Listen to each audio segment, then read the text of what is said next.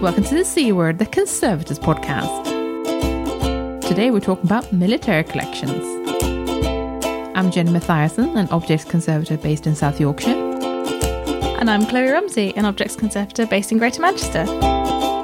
Yeah, and today we've got a special guest host. Vicky, would you like to introduce yourself?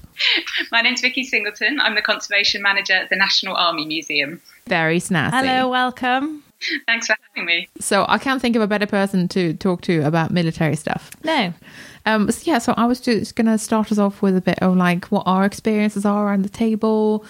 Should I go first? You should go first. Okay, I'll go first. I'm going to start with I have no military background, and this I feel is something that might come up because right. So people who don't know, I was born in Sweden. Now Sweden has had military conscription pretty much mandatory for males since 1901, with some gaps here and I there. didn't know that. Yeah, with some gaps here and there, but we didn't have any like direct involvement with World War One or two because we were supposedly neutral, and that tends to mean that people. I mean, I I don't have that unique connection with the world wars because I can't say my grandfather fought in that and like my great granddad did that thing. Like I can't say those mm-hmm. things, which means I don't have an automatic buy-in in a lot of the military history in Britain which makes that a surprisingly difficult subject sometimes. That being said, I should probably point out that Sweden isn't devoid of military history. We have something like 40 plus, 40 to 50 military museums in Sweden. But that sounds like a lot. And we do have a lot of military history. That being said, I don't personally feel particularly connected to it. But I have volunteered at regimental museums and I work at one now. So I do actually uh, work quite a bit with military collections, which is something that surprises me as much as anyone because I felt that I was kind of being thrown in at the deep end because basically where I work now, it's a museum that has been merged with a regimental museum. And that means that we are essentially two museums, sort of operating as one, but having two names. It's a little bit complicated. And that means that part of my collection is also a military collection. And I did not know what I was getting into, having never held a gun, etc., that sort of thing. Uh, which is something that we talked about in the Danger Danger episode, Yeah. where we talked uh, to uh, Leeds Royal Armouries about uh, guns and firearms and all that stuff, right? So it's been a steep learning curve, Uh huh. an enjoyable one, Uh huh. but a bit intense. Anyone else? Um, well, I I suppose I'm the. I feel like I'm often in this in this podcast the the person who either disagrees or doesn't know anything and asking loads of stupid questions. so I um I sort of just actively don't like military collections, but Okay, okay, I think okay. that is because I have I'm sort of. I just have a sort of political impatience with war Oh, I see. and Okay. attitudes to war.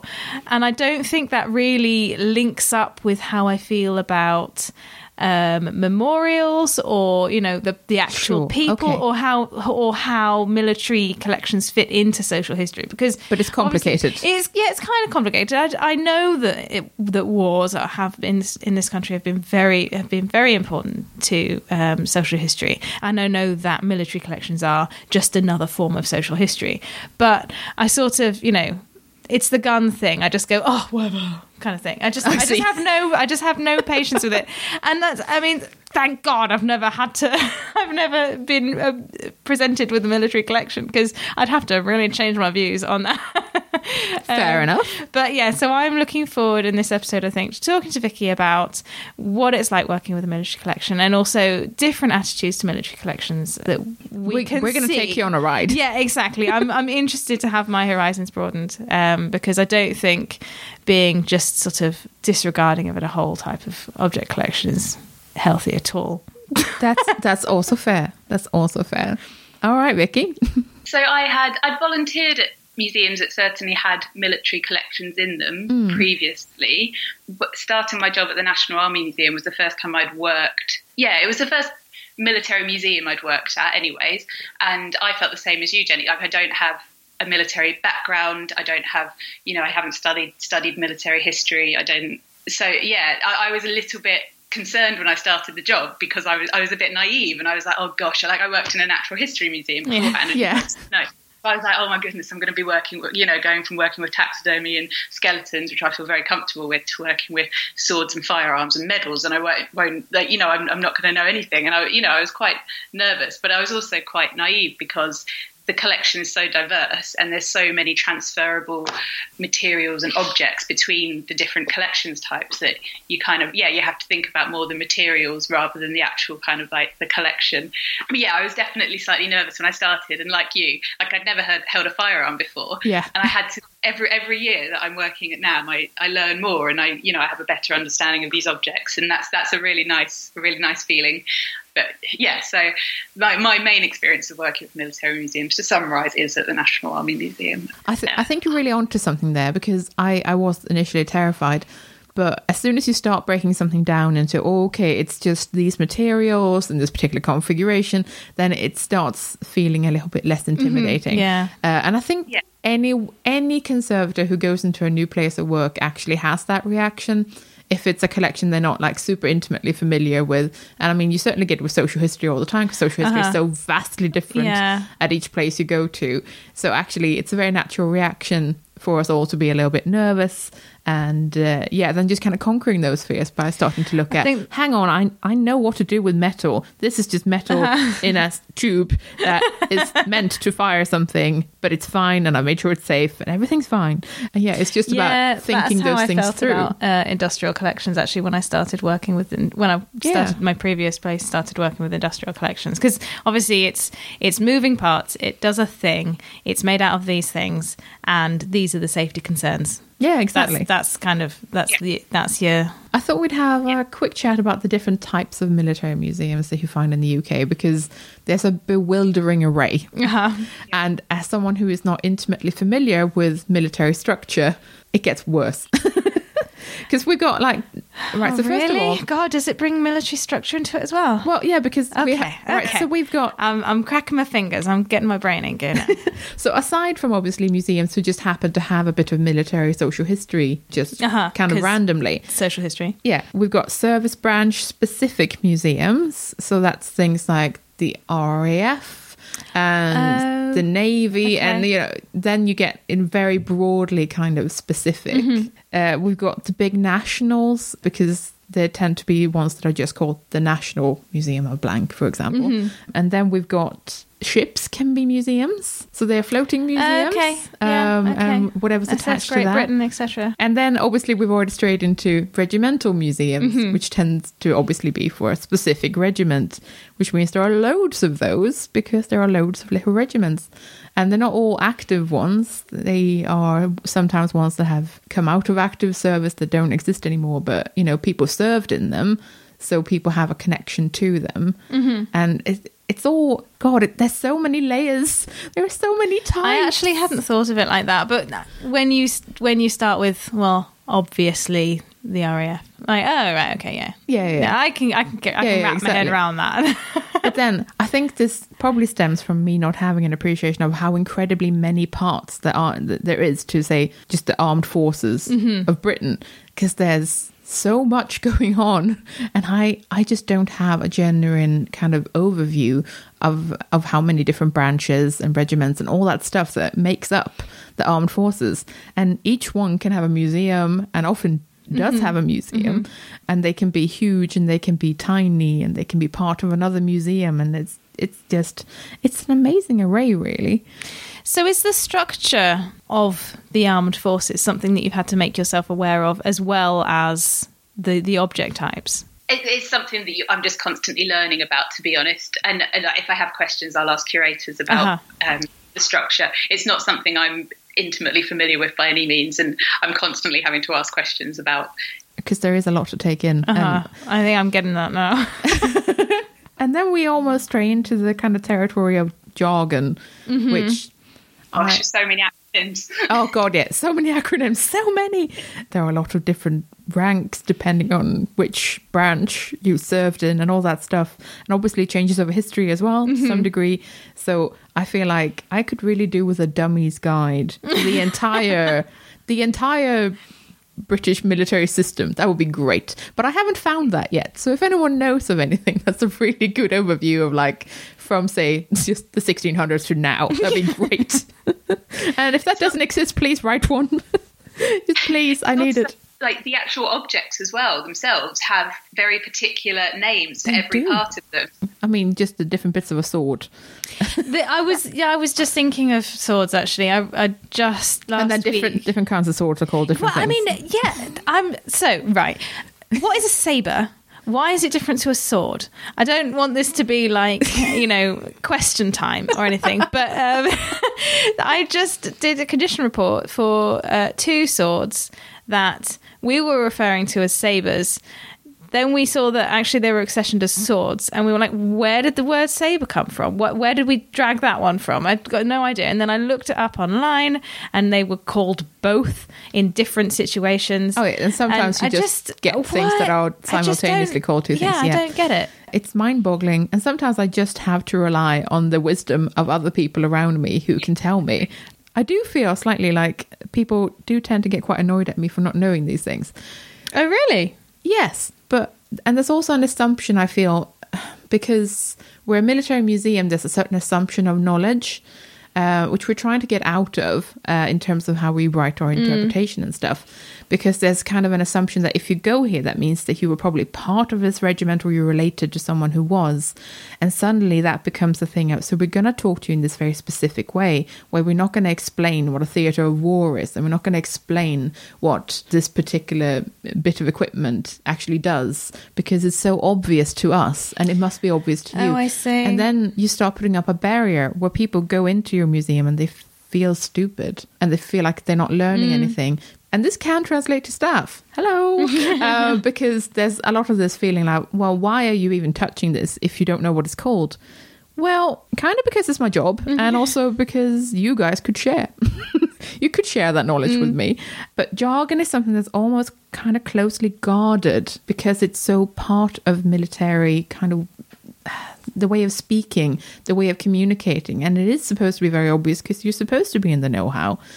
But that's not how perhaps a generic museum visitor might see it, if you see what I mean. Mm-hmm. So I think it's a journey that uh, many military museums that I've been to are on to kind of take things from a very jargony and kind of very expertise driven kind of way of speaking to making it more accessible and making people maybe bringing people into a new knowledge uh, which i find really interesting actually. And it's really heartening to see because it does mean that someone like me can rock up to a military museum and feel like i'm here to learn something today I'm not here to go away feeling like there's no point because I, I didn't know what a theatre of war was. so I, I lost the entire context of the entire museum and then I left.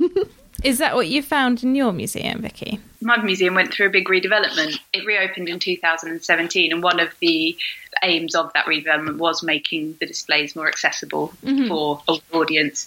And so I think we've kind of like, you know, we've had a massive project to try and um, do that already and t- sort of heading in that direction. And now there's like, you know, it's kind of finding a balance between, yes, satisfying those visitors who know what they're talking about Yeah. and really then but then yeah making it accessible to the wider audience as well and that's a really difficult balance to to um It- to find I think. it, it is it is a very difficult balance and I always try to assure people when I do make this argument that maybe we could try to explain this in a different way that I'm not saying like stop using the word I'm just trying to say maybe explain it first or maybe maybe even have a glossary or something that I can pick so up I'm actually I'm really interested now, actually from previous from a recent experience in working with veterans.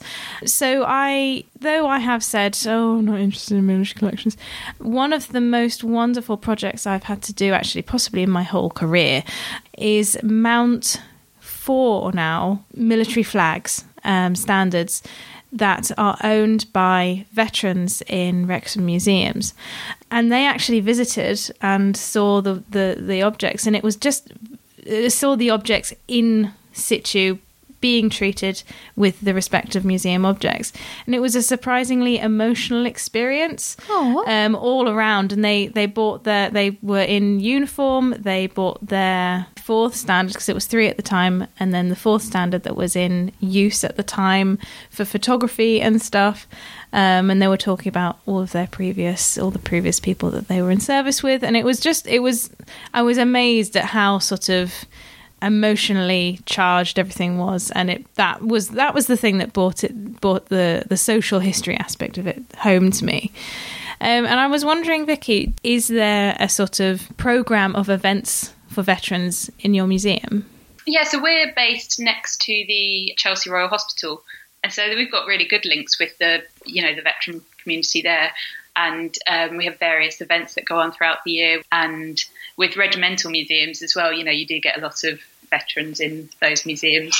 I personally will provide advice for individuals that will get in mm-hmm. contact with you with how they would like to. Like, it's often questions about storage, storing their own kind of personal items, or potentially they might be interested in how they would proceed if they wanted to get something conserved. Um, also, talking to regimental museums about options they have going forward with storage and conservation. Yeah, but we definitely, the museum has a lot of links with those communities. Um, Just like, not just veterans either, like people who are still in the army and regiments. Um, you know, current regiments and, and soldiers. There's a lot of links between the two, which is a, a positive because you can, you know, draw stories from their experiences and, uh, yeah. So, Yeah, it makes me think that. So yours is obviously a very much a kind of a, a living museum in that it collects now as well, like things from current soldiers as well. Um, as we're Yep. we as a, a kind of a regimental museum, we mostly collect things from you know there's still stories of people's fathers and mm-hmm. grandfathers and that sort of thing, and obviously we've still got these people coming in and sharing their stories with us, and that's fantastic. So we do get donations still. But I think the main way that people actually engage with our collection is actually not so much the objects, mm-hmm. although we do get plenty of requests for people to see objects donated by their family members Yeah. and stuff like that. But actually, we get a lot of interaction with our archives because our, the uh, borough's archive is also a regimental archive and Oh, sits on site with us, which is really valuable. And people come in all the time doing family research, trying to figure out, you know, where their, you know, grandfather or great grandfather went in the wars and what they did, and like all of these pieces of paper that are so important to them as a person. And I, yeah, it's it's an astonishing amount of people coming in and sharing stories and discovering more about themselves or their families just through kind of research on an archival basis, which is really nice. yeah, we have the same. We've got a um, like a, research, a te- the Templer Study Centre, which um, is a the on-site like study and research for access to archives, and it, yeah, it's the same. Like lots of interest and visitors coming in and in working in the reading room, kind of like looking up their past or their family's past, or you know, it's yeah, Yeah. It's, it's a really positive, positive connection with that community. Yeah, it's wonderful. Or shall we enter into the murky waters of ethics, perhaps? Oh, don't don't do that face at me. Hey, I love ethics. I'm rolling up my sleeves. Excellent. Well, how about the ethics of, say, collecting? I mean, I think military museums they kind of have a duty to collect all these stories and things. I feel because otherwise they are lost. But then, is that not a duty of every single museum ever? Collect stories unless they are lost.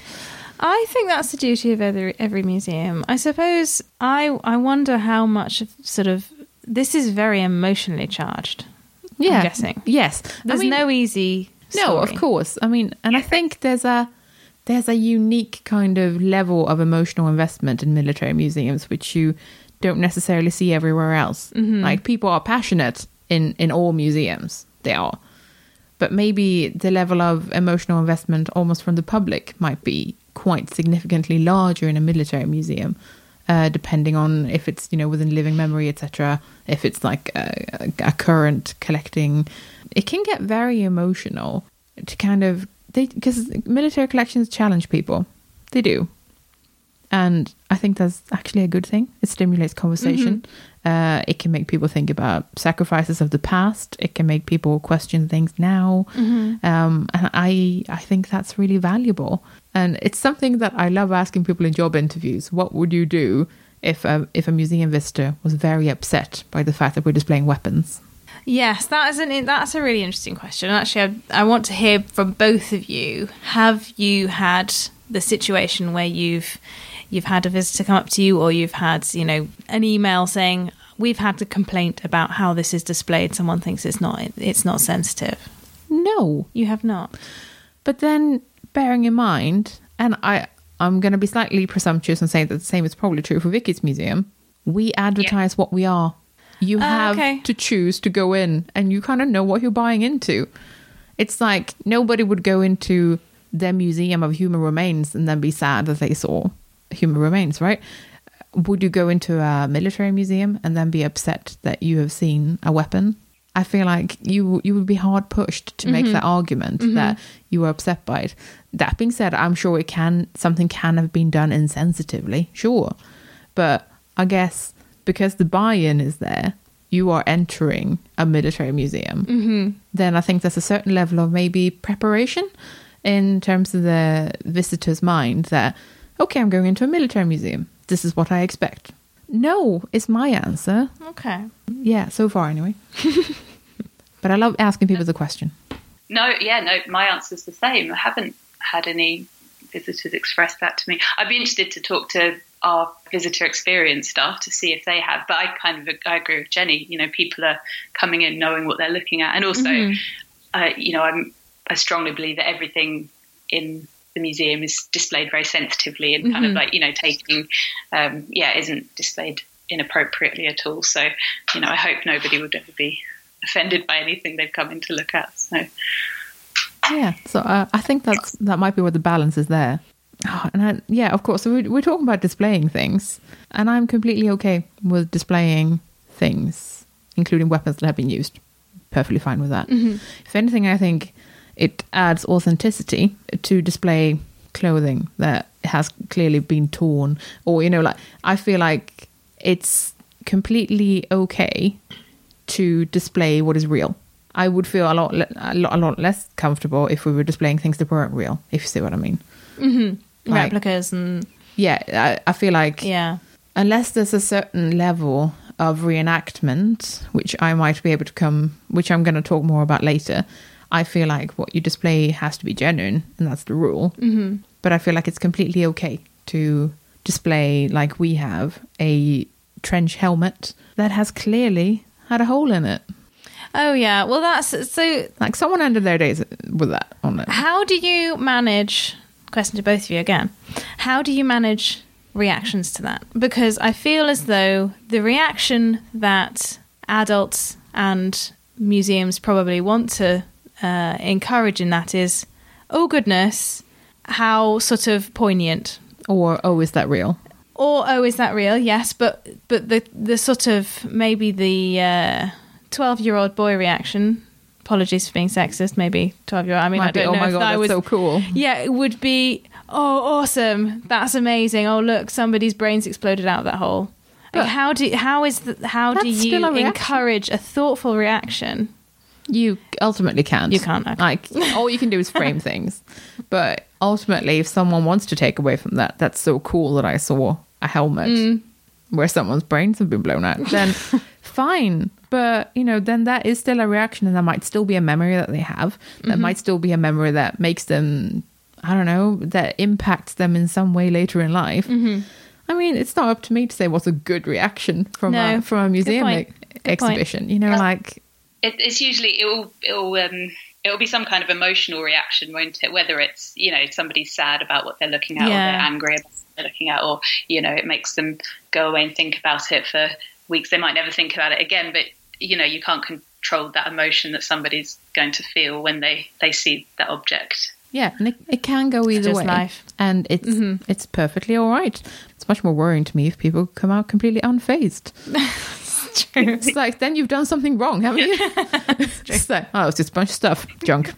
No, that's that that would be a terrible outcome. That's true. So yeah, yeah. But yeah, and in terms of conserving these things, I, I guess you know we have to think about what it is that we're trying to conserve. not that this has ever happened to me, but if there was a blood stain on something, I wouldn't clean it off. Like that is part of the object No, history. well, that you know, was like my, that was going to be my question. How much do we clean stuff? What what would your what would your reactions both be? it's very difficult, and I think it will. It, it this is such like a on the fence answer, but um, it depends on the object. You know, Yeah. because you don't want anything to be contributing to further deterioration of the object. So, say you've got a uniform that has sweat stains on it, for instance, and you might, you know, a, a justification for trying to wash the sweat out is because it's acidic and might contribute to the fabric deteriorating. But then you'd still you'd still have the you might still have the coloration from the sweat, but you won't have the sweat there anymore. And I don't I don't know what the answer is. It's one of those questions where it's like, you know, they kind of like, might blow my mind a little bit, but um, yeah, you kind of have to think about the object and its preservation and what's best for that, as well as trying to serve the story and what it's telling. And it's a, again, it's a difficult balance, um, and I think it is like a case by case judgment on each object and how you how you proceed with it. I, I think, anyways. Yeah, Yeah. I don't know how you. no, I, I, I think that's true because I mean, right. So one of the first things that I had to treat when I started this job uh, was that they'd put a uh, they'd put a uh, machine gun on my lab table and said, "Well, we need this cleaned up for display." Bam. Also, we didn't have any way of mounting it, so I had to create this very sturdy, odd, thick Plastazote, like kind of mounting point for it, so mm. it would look, so it would be at the right angle and look mm-hmm. vaguely right, and stuff like that.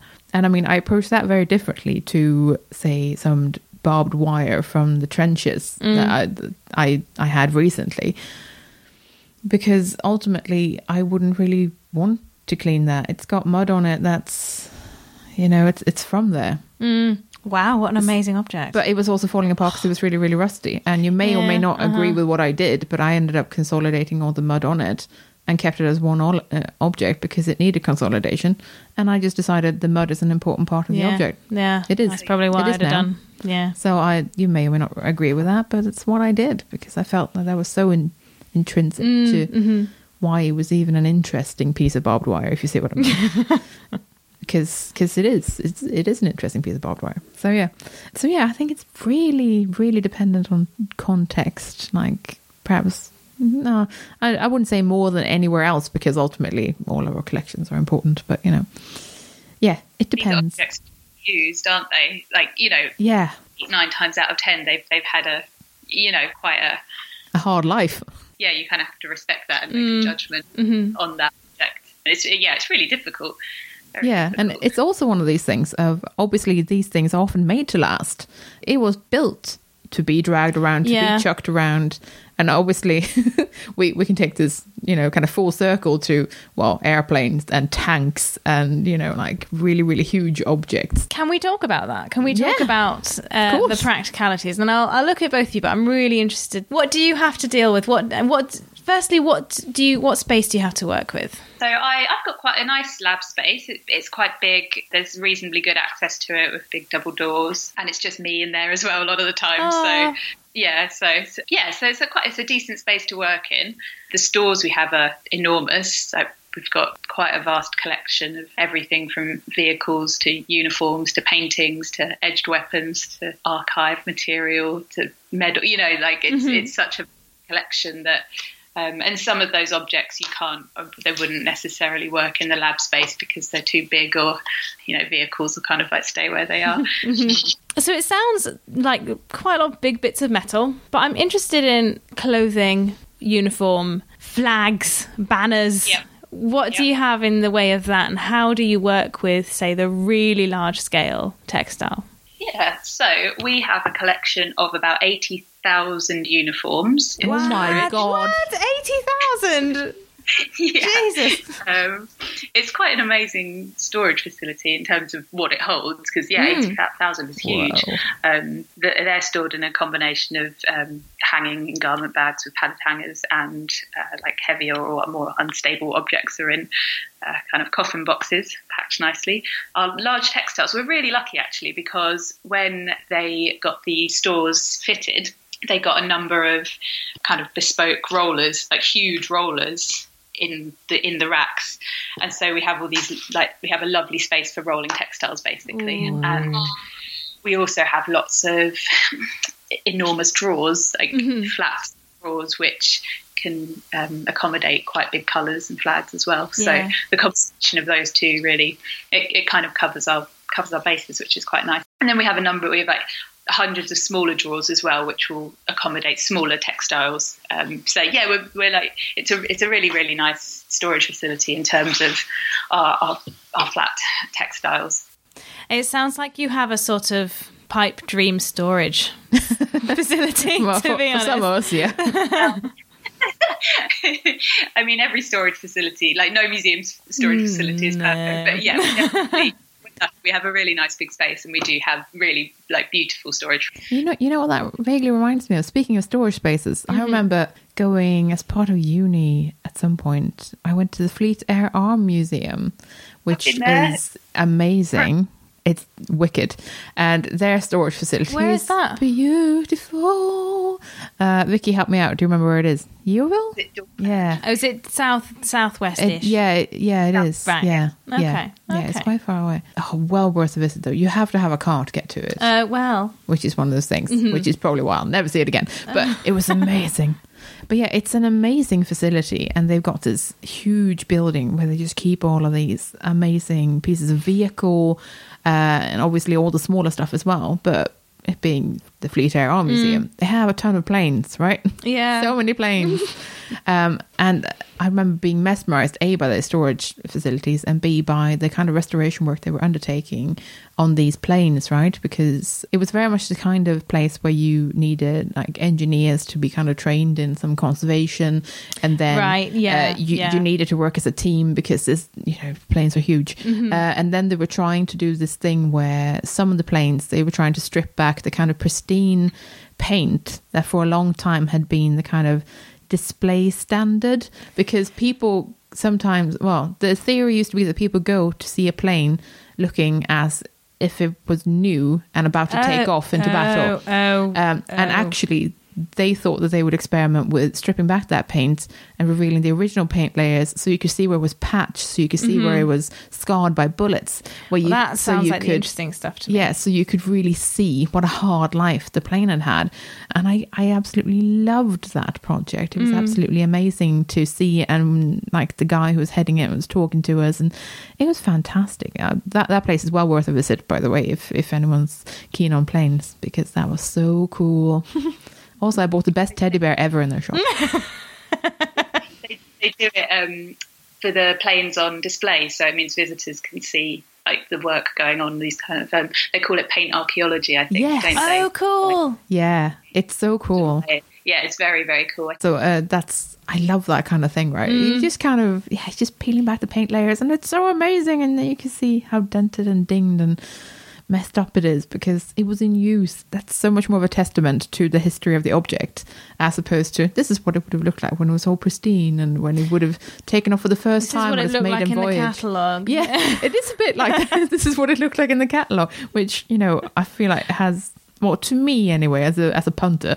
Uh, that has less value than seeing it. In I feel like it's been done. We've sort of we've done the sort of early '90s museum where everything is shiny and and also that's kind of what a reconstructed model is yeah, for. you know? yeah, exactly. I kind yeah. of feel like that fills that niche better.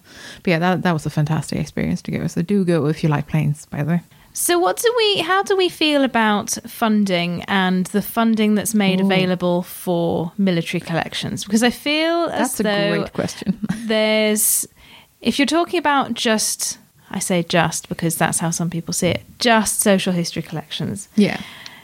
I feel like there's there's a lot of struggling social history collections around.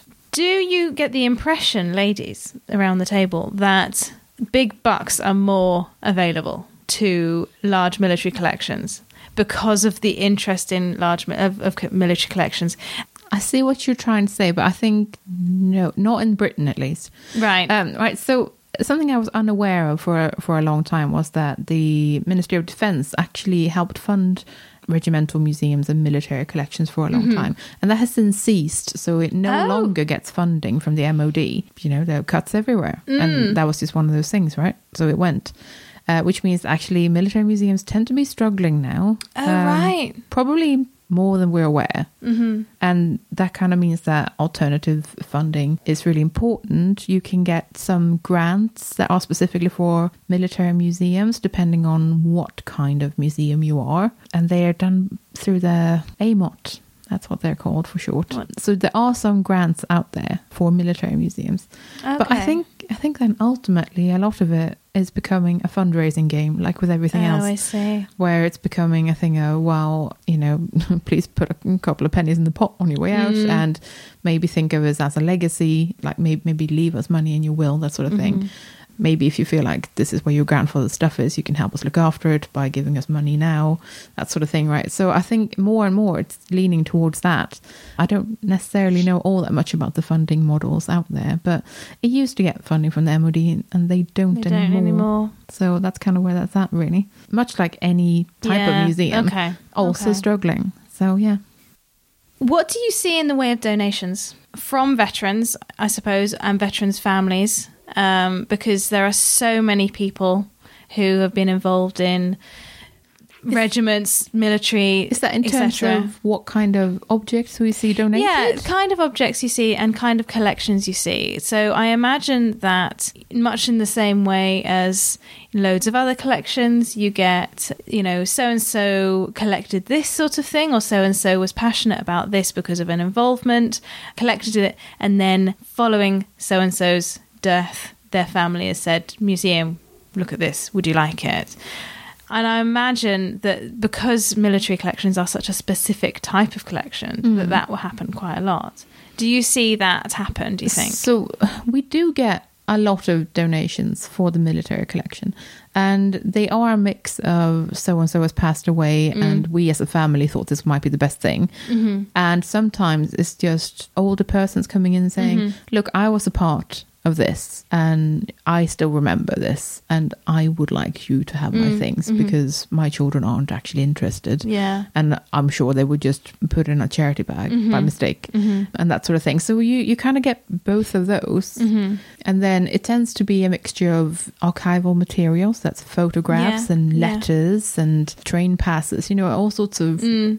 great ephemera essentially. People's uniforms, we get a lot of uniforms. We get a lot of medals. Less often we might get a weapon of some sort. Mm-hmm. But yeah, I think it's mostly the it's mostly the little bits of paper Yeah. and the medals. The, the Bits and medals are pieces huge that's thing. easier to keep. Yeah, and- Okay. yeah, exactly. What do you find? Yeah, um, much the same really in terms of donations. We we have a collections development group. We'll discuss it and work out if it fits in with our collections development Yeah.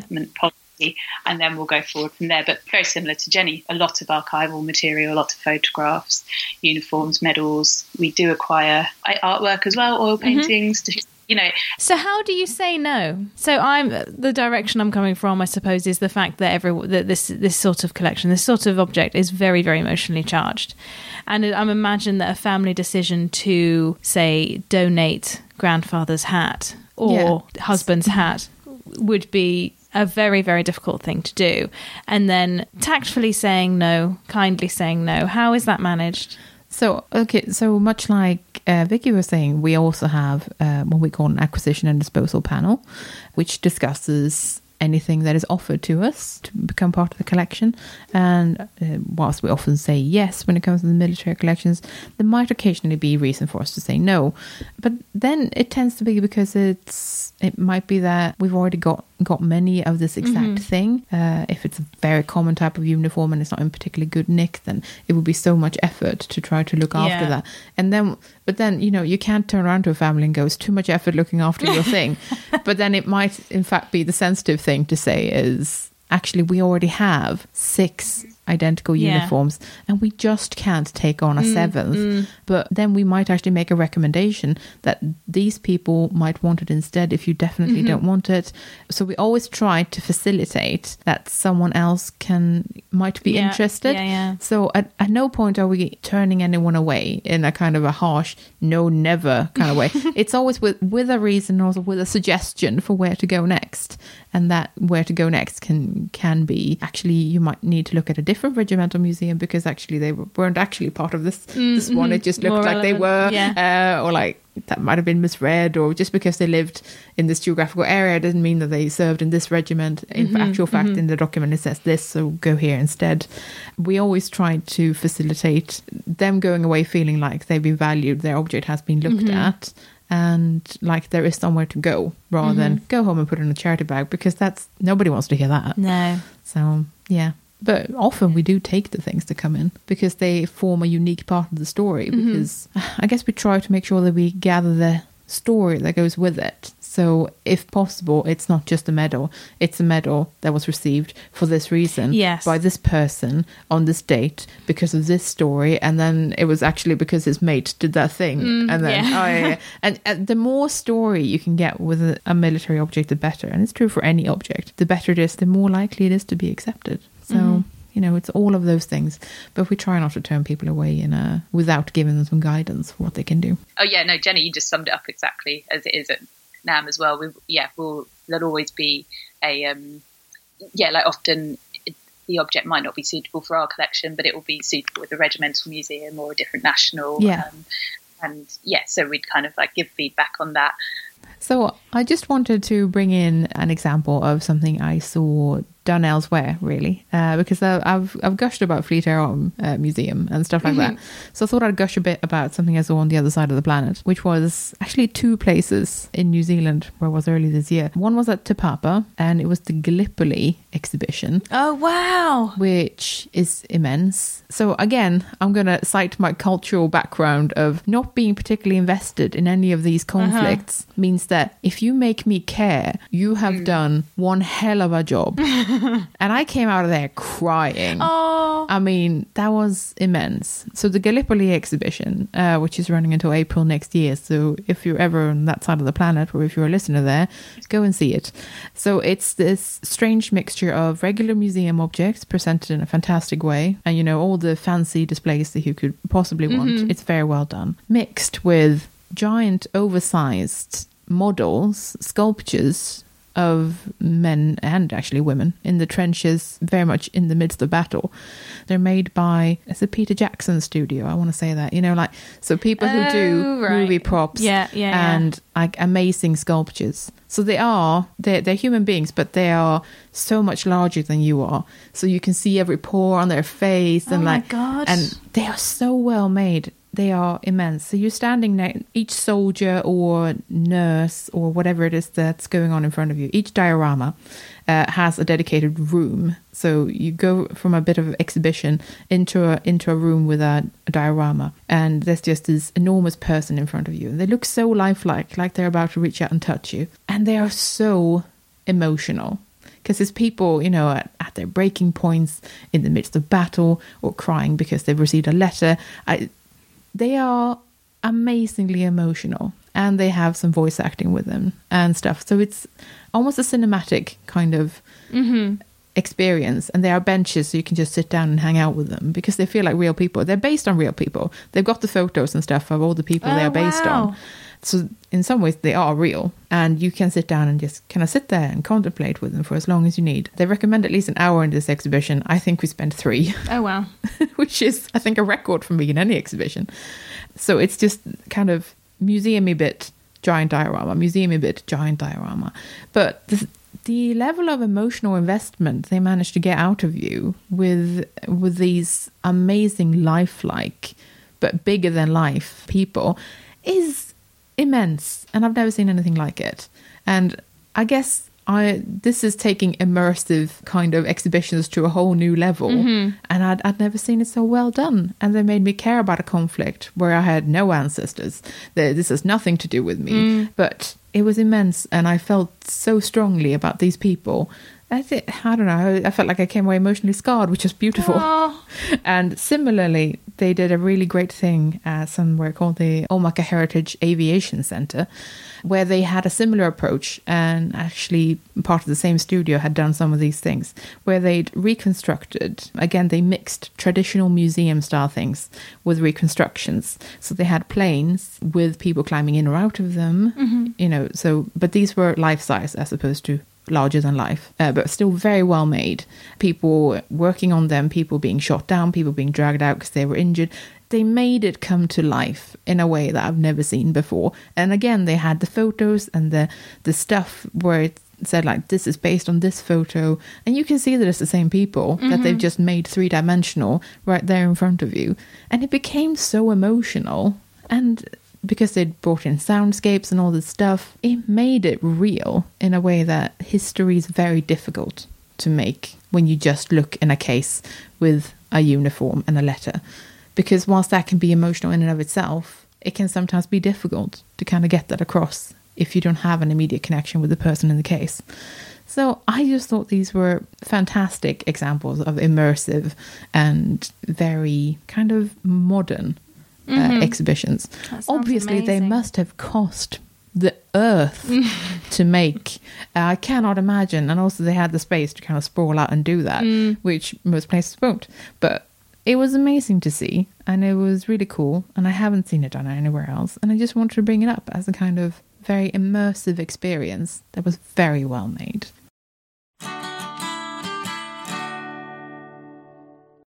So, today we're talking about military collections, and I thought this would be a great opportunity to talk to someone who does something a little bit different from what we might be used to.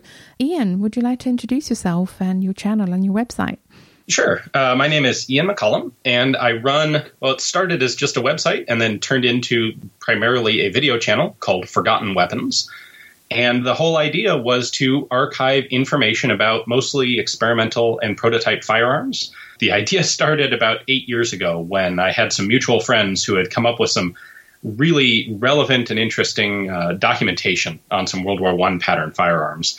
And they passed away, and their family didn't recognize the significance of what they had dug out of the French archives or dug out of the garbage when a lot of this stuff was being thrown away by factories. And Mm. they just threw it away themselves. And it's information that probably will never come back to light. I don't think we'll ever find another copy of it. Yeah. And I figured, you know, it's it's too bad no one's doing anything to preserve this. So I started a website to do just that. And then uh, over over the years, it has turned into primarily a video channel because it turns out video is a much easier way to uh, explain mechanical systems than photographs and text. yeah, quite. So it's gotten larger than I ever expected. I have a little over 900,000 YouTube subscribers at this point. Wow. And uh, yeah, I did not anticipate that when I started it. But I publish a video every single day. And so, of course, that requires spending a substantial amount of time filming. Yeah. And I've developed relationships with both commercial companies, primarily auction house companies, and then also uh, private collectors and museums, which is, I think, most relevant here uh, today. Yes, that's right. So I think of you as a YouTube historian and researcher. Would you say that's an accurate description? I feel a little awkward calling myself a researcher because what I do at, at the volume of, of video content that I produce, I do very little, I do basically no original research. Um, I have an extensive library that I work from. I would love to do more archival research, but it would require a, a change in my fundamental format. Uh, and there are people out there who do a much, much more thorough job of digging into the really deep history behind uh, different guns but I don't think it's too unhumble to say that I, I do put out more actual factual historical content than uh, most people in this sort of area. I've seen your videos shot at Leeds Royal Armouries here in the UK. What other collaborations have you done with museums out there? Uh, the other museums that I've worked with are uh, the Dutch Military Museum. I've done a little bit of work with the Danish Army Museum in Copenhagen, Lee Firearms Museum here in the U.S. Also, I've done a little bit with the Rock Island Arsenal Museum uh, here in the U.S. I was going to say museums can kind of be more difficult for me to work with, so I, I have really worked with more private collectors than I have museums, and I'm sure that's something that we'll get into here. Yeah, absolutely. So, out of curiosity, how do you get in touch with the private collectors? almost all word of mouth. Uh, It's usually people who see my videos, and often it's firsthand. I, I find private collectors often have they have an easier decision making process. It's one person who just has to decide that this sounds like an interesting thing to do, and presto, it's authorized and it happens. Organizations can be a lot more bureaucratic and difficult to work with. Yeah, that's a good point. Yeah, when I do museums, I have to plan substantially in advance. So, how have you reached out to these museums that you have worked with, and who did you deal with when you were there? Uh, it really depends on the individual circumstances. A couple, let's see, with the Cody Museum, mm-hmm. um, actually, I got in touch with the curator directly over Facebook. We had some mutual uh, mutual friends, oh. and and she she maintains a very active presence on Facebook mm. and is very easy to get a hold of. And because the Cody Museum is private, that simplifies things a bit. Mm. With most of the other museums uh, internationally, what I've ended up doing is kind of putting out a request among my friends or among my fans for mm-hmm. does anyone have a contact at this museum? Ah. And so ah. usually, usually that'll end up in some sort of PR or media department. And ones that have been most successful are ones where either either someone in PR or media is a fan of the channel. Yeah. And and they take they kind of take it upon themselves to to push for this to happen within the organization oh. uh, or ones where I can actually make a personal connection to the curator. If I can get to talk to the curator and, and develop a, a personal friendship, that um, for obvious reasons, that really smooths the process of being able to film there. Yeah, quite. When you were actually on site and finally made it to these museums, who did you feel like you were dealing with? Was it primarily the maybe initial contact or the curators or other people behind the scenes? It's most mo- mostly the curators, but it's it's generally a, a complete surprise to me. Walking into a, a, museum the first time to do something like this, uh, I have no idea who I'm going to be talking to, mm-hmm. what their position is. Mm-hmm. Often, you know, even in email correspondence beforehand, it can be a little bit difficult to ascertain what is a person's actual role based on their their title yeah. or their communications. So it, it you really just have to play it by ear and be flexible. Mm. When you have visited these places, uh, were you shown how things were stored or given any handling instructions, or were you kind of left in a room with some guns and then and you know how about it? it's been a bit of both, but museums generally have pretty strict regulations on supervision. Mm. They're, they don't want to leave weird strangers alone with their artifacts, which yeah. I completely understand. So usually, in fact, I think pretty much always I have at least one handler there with me, mm-hmm. um, just keeping an eye on what I'm doing. Mm-hmm. And how how smoothly the visit goes often depends on uh, how familiar that handler is with firearms. Yeah, uh, sure. One thing that I do in particular is take stuff apart. Yeah, and so there's always a, pro- a feeling out process of how comfortable is the organization or the individual with disassembly of the guns if they are guns that those people are familiar with mm-hmm. that makes a difference if if those people are are gun people themselves, particularly in the United States for obvious reasons. If, you know, whoever's working with me, if they've got their own collection and they are, you know, avid shooters themselves, they're typically much more comfortable with guns being taken apart because they understand how that works and that, you know, this isn't like trying to disassemble the spine of an ancient manuscript. Yeah. Guns are meant to be disassembled and they're designed so they can come apart and go back together. Yeah. As long as you exercise due care in the process, nothing's going to break. Museums always require gloves as well, mm. which is kind of private collectors virtually never have any interest in using gloves. The auction companies never use gloves. Yeah, by the way, museums that stock gloves never stock ones that actually fit. Ever. That is also a problem. Did you feel that you've had positive experiences at these institutions as a general rule? Yes, absolutely. In fact, all of them. I, have never really had a bad experience at a museum. Mm. The, the worst thing that has ever happened to me is not having as much time as I would like. Yeah. But beyond that, I've, I've generally found museum staff to be uh, very friendly, very uh, outgoing, and willing to help with what I'm doing. And when there are times when they don't want to disassemble something, it's not outrageous. It's understandable. Mm. And there are certainly guns that I, on my own, look at and opt not to disassemble, especially something that's in really completely pristine condition. I don't want to be the guy that puts the first scratch on it somewhere. Mm, and yeah. so I will, and not just in museums, but in other collections as well. Yeah, I'll, sure. I'll just let it be as it is. yes. Using common sense at all times, basically. It goes a long way. How could your experiences have been made better, do you think? What could have been improved? By far the biggest uh, obstacle I have working with museums is mm. finding out what they have. In general, I I regard anything that's actually displayed in the museum as out of my purview. The problem then is what I will typically do is I'll contact a museum and, and let's say it goes great. And I'm like, yeah, absolutely. We'll have you, you know, you can come out for like three days all day. We've got a room that's good for filming. It's quiet. It's got good light. What do you want to film? Mm. And I kind of have to answer, well, what do you have? Because if I haven't been there before, how would you know? Yeah. I have no idea. And I have found most museums have an extremely poor catalog system, or at least an extremely poor one that's available for them to send to the public. There are catalogs out there where like a third of the catalog will have some pictures, which mm. is great. But then two thirds of the catalog will have items that are, you know, item one, two, three, four, experimental grenade launcher. And so what what I find is that the best way to actually do a museum visit is to go twice if I can come up with a couple items that I know that they have yeah. and arrange a, just a one day visit and say, well, you've got this gun and that gun, and I'd like to film those two. Show up for one day, do those two guns, and then use that opportunity to also get a, a tour of what's in the reserve collection. Oh. And then I can take notes on my own of, ah, well, the Canadian War Museum has this, this, this, this, and this, and that's what I'd like to come back and do. And then I can schedule a second trip six months later or a year later and, and actually know what I'm coming to look at. Yeah, no, that that's a good point. I, there is a problem that a lot of museums suffer from that they don't have particularly good databases, and even their own records might not be super duper up to scratch, uh, which is a bit tragic, and, but we're working on it. And I don't want to sound like I'm coming down negative on museums, but the other mm. issue is curators often really don't know anything about the collections. Mm. This is probably exacerbated by the fact that I tend to specialize in really obscure stuff. With a private collector, I can usually depend on the collector to know something about the history of, of each item because. Yeah since it's their personal property, they have a vested interest in learning about it. And the people who are contacting me are typically collectors who are curious, want to know more about the guns that they have and where they came from.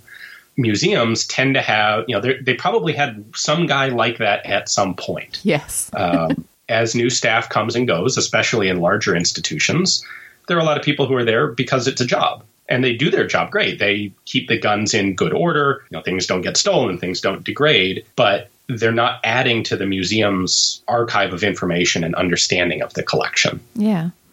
See, arguably, I think that that's kind of where this sort of exchange is so important because whilst obviously it's a huge hurdle for you to not have that expertise on hand, on the other hand, it might also be a really wonderful opportunity for the museum to receive more information. So I don't consider a visit, whether it's a private collector or a museum, I don't consider it completely successful unless whoever runs the collection or owns the collection has learned something in the process as well. That's what gives them a motivation to have me come back. Oh, that's a great attitude. I love that. That's fantastic. How do you think museums can better facilitate the kind of work that you and other historians out there do, do you think? In large part, I think it would be by being more public about what they have. That and having a, a clear channel of communication. Like, mm-hmm. how do you find the person who can authorize something like this? I think a mm-hmm. lot of museums are very very touchy about having anyone from the outside come in for anything other than whatever the standard uh, experience of the the public side of the museum is. Yeah. Trying to figure out what what is the what kind of organization is there? What's what are the circumstances for coming in as a private individual to see things that are in the reserve and actually touch them, take them apart, do research in the museum? Mm. These things that there are people who have figured it out and they become very you know intimately acquainted and familiar with the museum but for someone on the outside trying to to do that for the first time, it can be very difficult to figure out who do I talk to, like what records do you even have, especially if we're talking archival records, you know, written records. Uh, how do I know if I need to come in here and research, if I need to visit your museum for whatever research project I'm working on, if I can't tell what you, if I can't figure out what you have, it, it's kind of a catch 22. Yeah. Okay, so probably communicate better with what you've got and communicate better yeah. once you've established contact with who you're talking to and who you need to talk to. And also clear contacts on your website will be super. Yeah. You know, a, a section of for researchers, something along those lines. Yeah.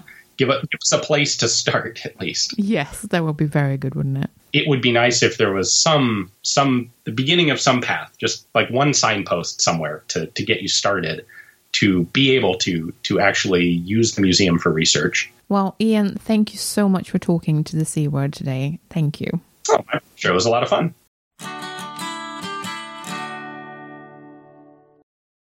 If you're enjoying the C word and would like to support our work, then please consider becoming one of our patrons. For as little as $1 per month, you can help us keep our episodes online and more of them coming. Patreon helps us meet our regular costs for the show and also to plan ahead so we know roughly how much of a monthly budget we've got. That's super helpful when you're trying to do something special like buy a better microphone or save up to go to a special event. Your support also helps keep us free of advertisements. In return, our supporters get access to our archive of extended episodes, which you can only access on our Patreon page. Yeah, for that $1 a month, you get a little extra audio enjoyment. We've crunched the numbers, and it's about 10% extra content on a regular basis. Well, that's not bad for less than a cup of coffee, eh? If supporting us sounds like something you'd like to do, then head over to patreon.com slash the C word and join our bunch of absolute champions. Thanks for listening.